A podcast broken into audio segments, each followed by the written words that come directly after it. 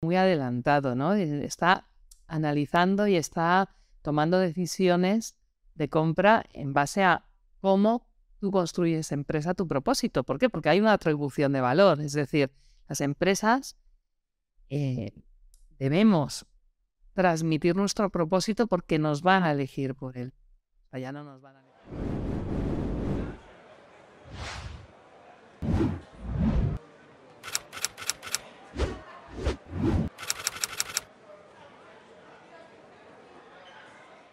Bienvenidos a iTalks, donde el ASG tiene voz. Este es un espacio que hemos creado para todas las personas que tienen interés en sostenibilidad. Si tú eres una de esas personas, este es un muy buen momento para suscribirte a este canal. Hoy estamos con Vanessa Peloche, la directora y fundadora de Believers, agencia creativa de comunicación en sostenibilidad. Es un placer tenerte con nosotros hoy. Particularmente estoy encantado de poder entrevistarte y bueno, nada, no quiero, no quiero chapar un poco la, presentación, así que cuéntanos sobre ti.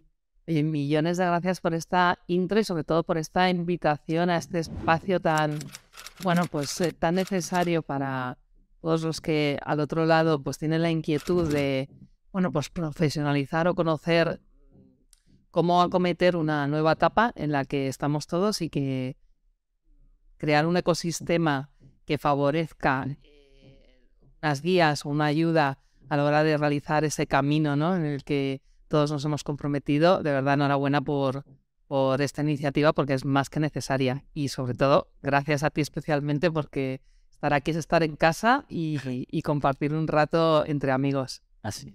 Em, sí, bueno, a nivel de presentación, presento primero Believers, que como bien decías es un proyecto que nace porque existe una oportunidad, ¿no? Y existe una oportunidad y una necesidad en, un contexto cambiante como el que vivimos, que es, pues las empresas han tomado conciencia de que tienen que reorientar su actividad más allá de su propio beneficio económico y, dirigirla también hacia el impacto positivo que pueden generar desde su actividad en el planeta en las personas. ¿no? Esto lo detectamos pues hace más o menos dos años y medio. Eh, yo tengo un background dedicada durante los últimos 20 años a, construir la estrategia de comunicación de compañías de todo tipo, grandes empresas, medianas, incluso eh, proyectos que, parten de cero, ¿no? Pequeñitos y que se convierten en grandes y eso la verdad es que es una gran satisfacción verlos crecer. Y bueno, de repente detectamos que algo está cambiando. Siempre hemos entendido la comunicación enfocada al negocio, es un aliado del negocio, van de la mano y, tenemos mucha visibilidad de, las prioridades de los CEOs y, detectamos que cambian sus prioridades. ¿Y por qué cambian? Pues básicamente por dos razones, porque están digitalizando sus procesos y porque están entendiendo cómo pueden incorporar la sostenibilidad dentro de su modelo de negocio. Y ahí tuvimos claro que la comunicación se tenía que posicionar como, bueno, pues un, acompañante en ese, en ese camino y, y, esos believers. Believers está creado pues para aquellos que se lo creen, aquellos que han decidido dar un paso adelante y transformar sus modelos de negocio. Es un gran esfuerzo en las compañías y esto requiere eh, de una nueva toma de decisiones. Nosotros contribuimos con una una patata tan importante como es eh, cómo comunicas tu nuevo propósito. Ok, genial. Hay, aquí acabas de hablar de dos cosas que a mí me parecen súper interesantes. La primera es cómo las empresas entran ahora a un nuevo modelo de negocio y yo creo que, sobre todo para las personas que son más nuevas dentro del tema de sostenibilidad, es importante entender que de sostenibilidad, de ASG, bueno, no de ASG, pero de responsabilidad social corporativa, se habla hace muchos años, pero ahora con el nuevo zeitgeist o con el nuevo espíritu del tiempo, sobre todo con la nueva forma en la que los consumidores ven las empresas y cómo ellos dirigen sus esfuerzos, su compra y su intención y dirigen su cartera hacia, hacia proveedores distintos, hace que las empresas necesiten ser lo que parecen. Porque, porque hasta hace algunos años había o existe aún un problema grande que es el greenwashing. Mm. Para los que no sepan, el greenwashing es decir que eres sostenible cuando realmente no lo eres. Y, Y todo esto genera un cambio completo dentro de la organización, dentro de las organizaciones como tal. Hablábamos hace poco eh, en otro ATOC de la aparición del perfil del Chief Sustainability Officer. Y es que ya la persona encargada de sostenibilidad no es solo alguien que está abajo ejecutando con la cabeza en el barro totalmente, sino que es una persona que hace parte del comité de dirección, que está participando activamente en la estrategia corporativa.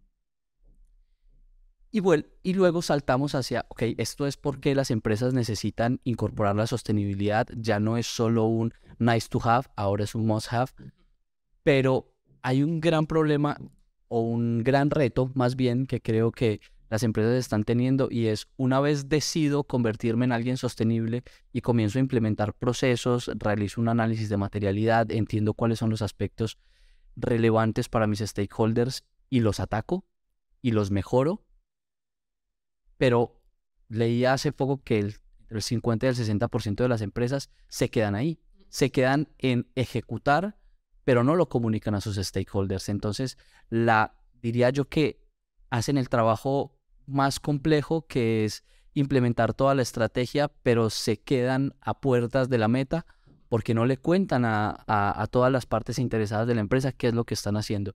¿Cómo ustedes están atacando este problema? Pues mira, eh, has dicho, has nombrado elementos eh, súper claves eh, y que incorporamos desde nuestra metodología diferenciadora. ¿no? Nosotros decimos que tenemos tres ejes de innovación. Uno, la comunicación al servicio del cambio. Y aquí te respondo a, tu pregunta. Em, ¿Cómo una empresa que ha hecho un ejercicio tan valiente de transformar su, tocar su modelo de negocio, tocar la, el resultado. ¿Cómo no, digamos, transmite ese éxito, ¿no? Que estoy plenamente convencida que todos los que están en esa travesía eh, están encaminados al éxito.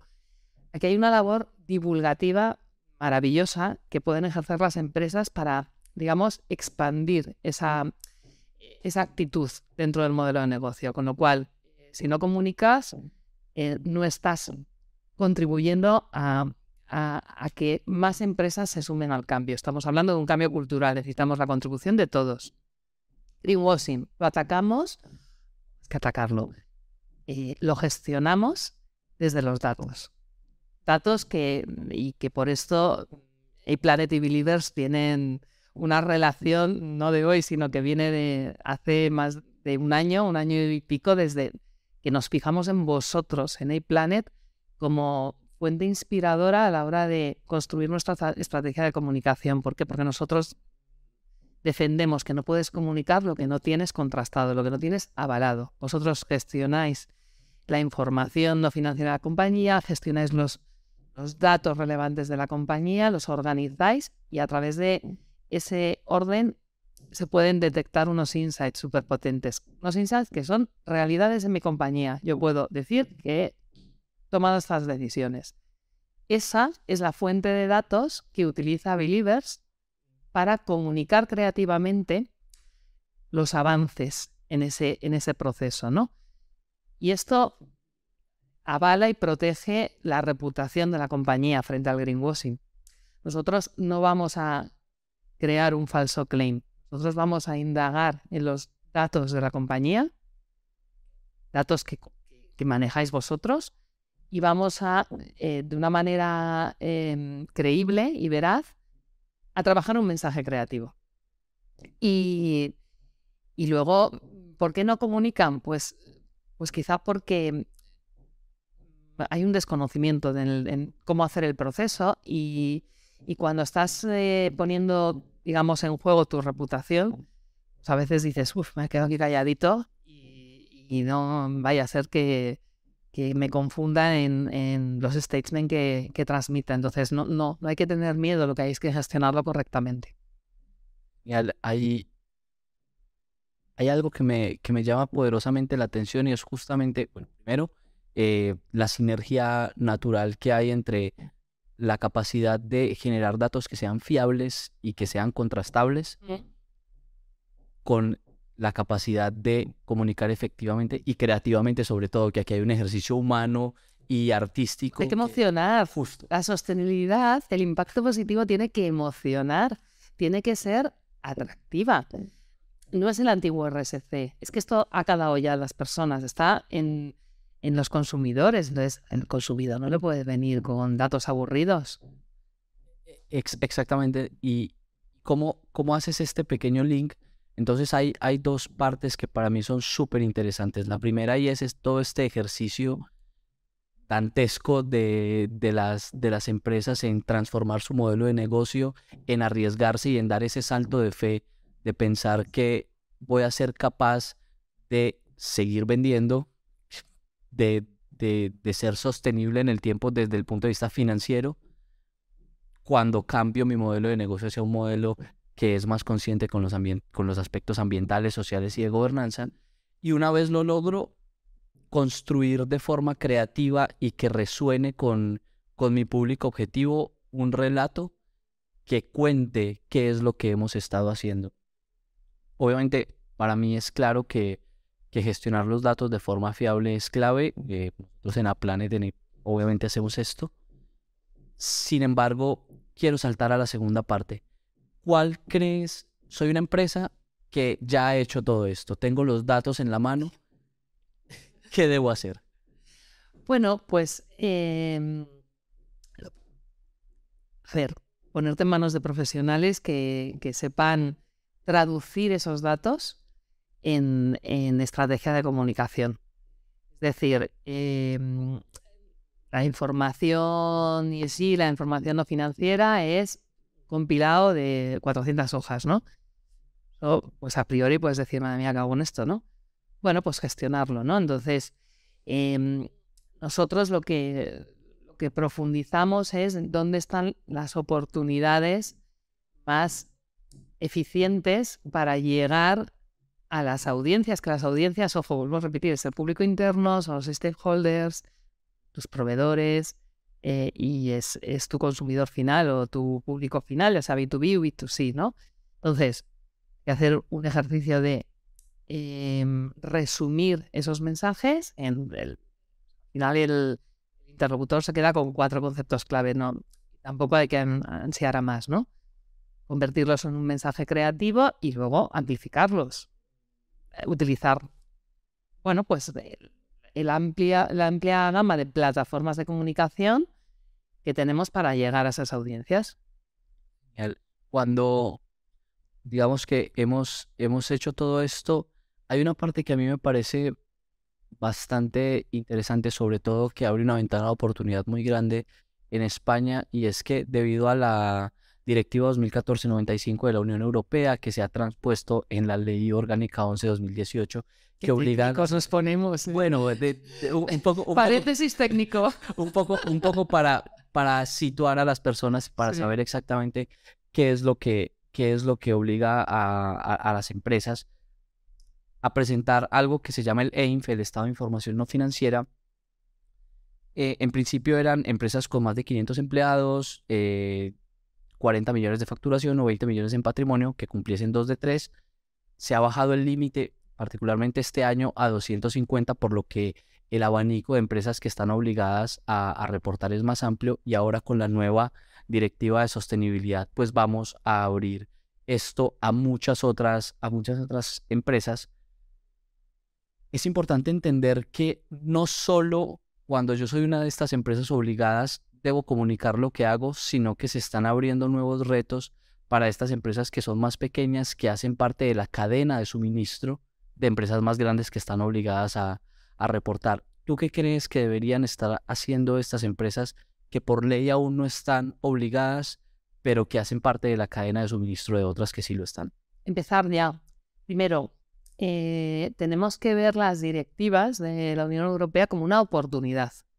Es decir, em, sí, va a requerir una inversión en horas en gestión, en poner a una persona, un recurso, las limitaciones que tenemos de recursos en estos momentos a gestionar. Para eso están herramientas como como iPlanet que automatizan y, eh, ayudan a hacer mucho más eficiente ese proceso de trabajo, pero sobre todo no solo hacerlo eficiente, sino a que el resto de los implicados en la cadena utilicemos esa información, ¿no?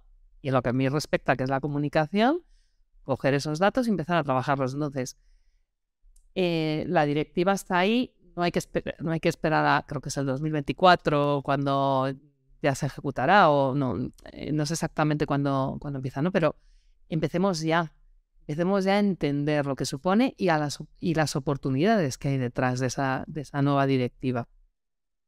Nosotros recientemente lanzábamos un comunicado porque ya estamos trabajando con algunas empresas a, hacer ese ejercicio, ¿no? Ya están reportando, ya están haciendo sus memorias de sostenibilidad y les estamos ayudando a comunicar eficientemente, a utilizar esa información a activarla. Entonces, no esperemos que son oportunidades.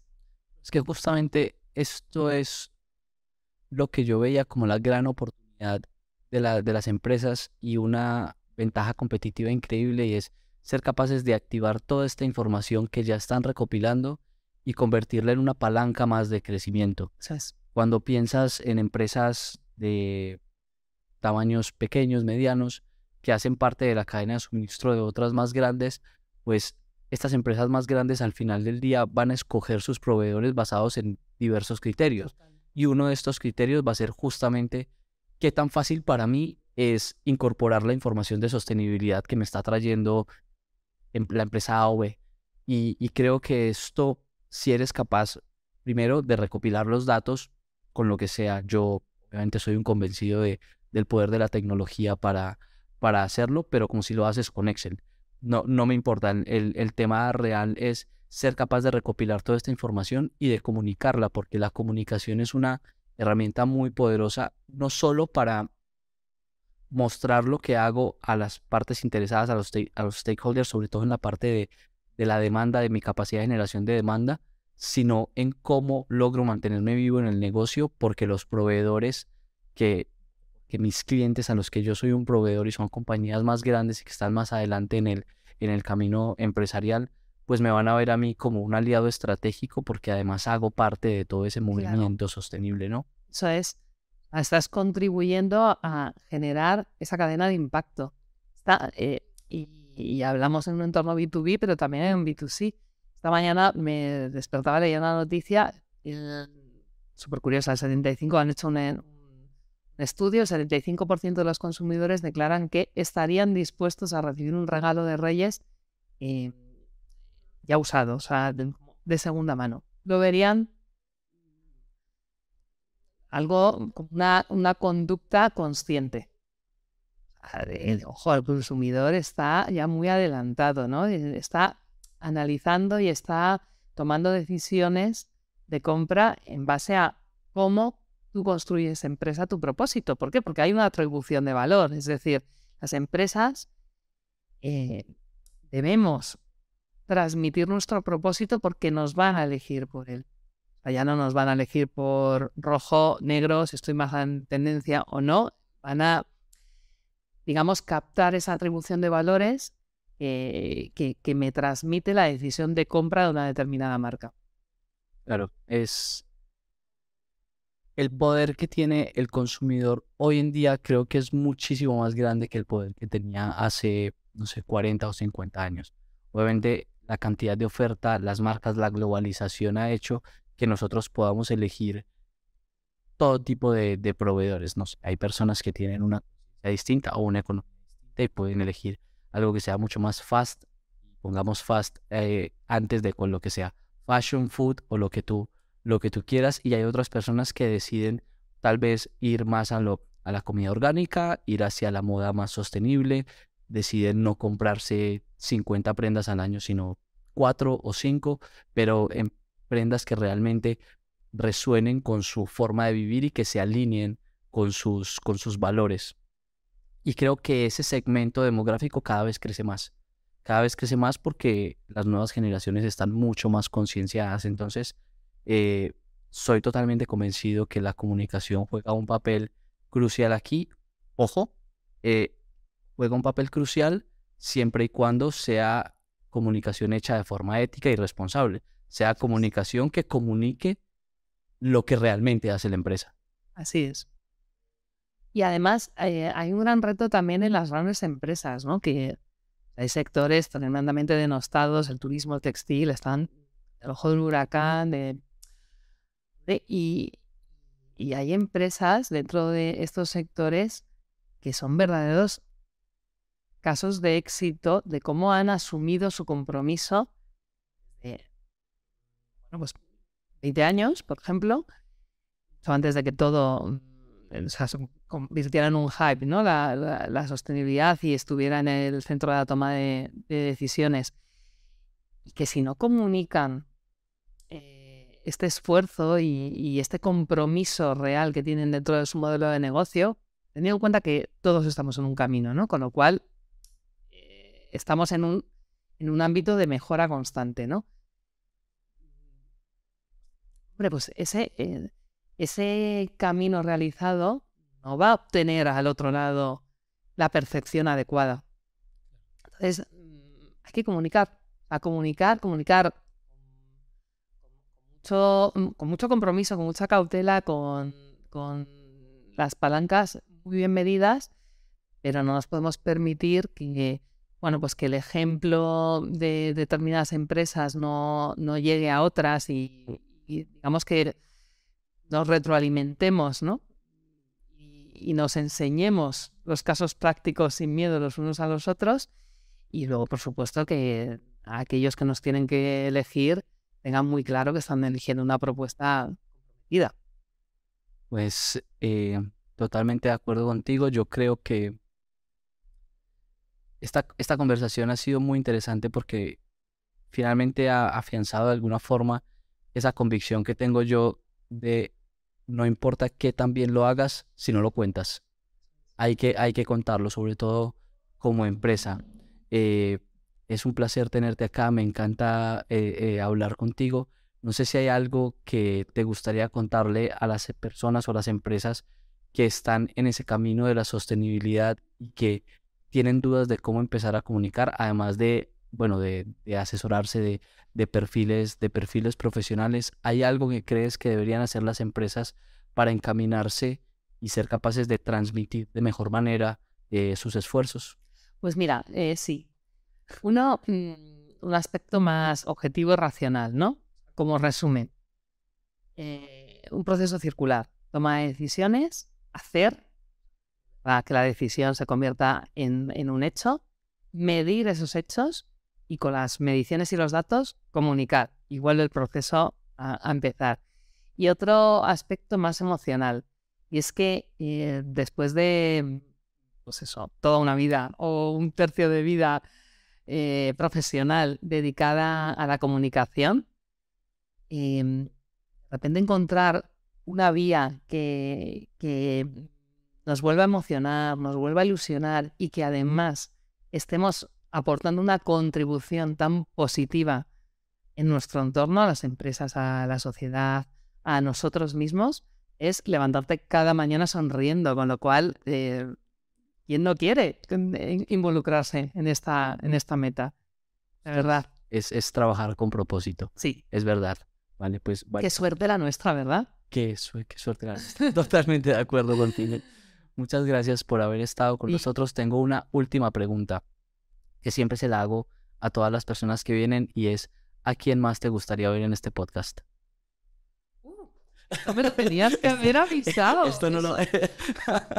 pues mira, mm, yo estoy enamoradísima de un proyecto que mm, además eh, de vosotros nos inspira y que forma parte, la verdad, de los proyectos que forman de nuestro ecosistema, ¿no? y es también tecnológico y contribuye dentro de la, industria textil. Es neutral, son Mariana y Carlota Gramón. Eh, creo que las mm, medio conoces porque te las he presentado en algún momento, pero como ellas desde eh, emprendimiento español, o sea, en nuestro territorio hay una industria innovadora maravillosa y ellas además van a estar dentro de Green Accelerator en Davos 2023, eh, la semana que viene, como única representación española presentando su proyecto sobre medición de huella textil. Entonces, ellas me encantaría verlas aquí. Chicas. Mariana, Carlota. Os cedo la silla. Muchísimas gracias, ha sido ti, un verdadero placer y pues nada, es espero que, que sigamos haciendo muchas cosas. Seguro, no siempre.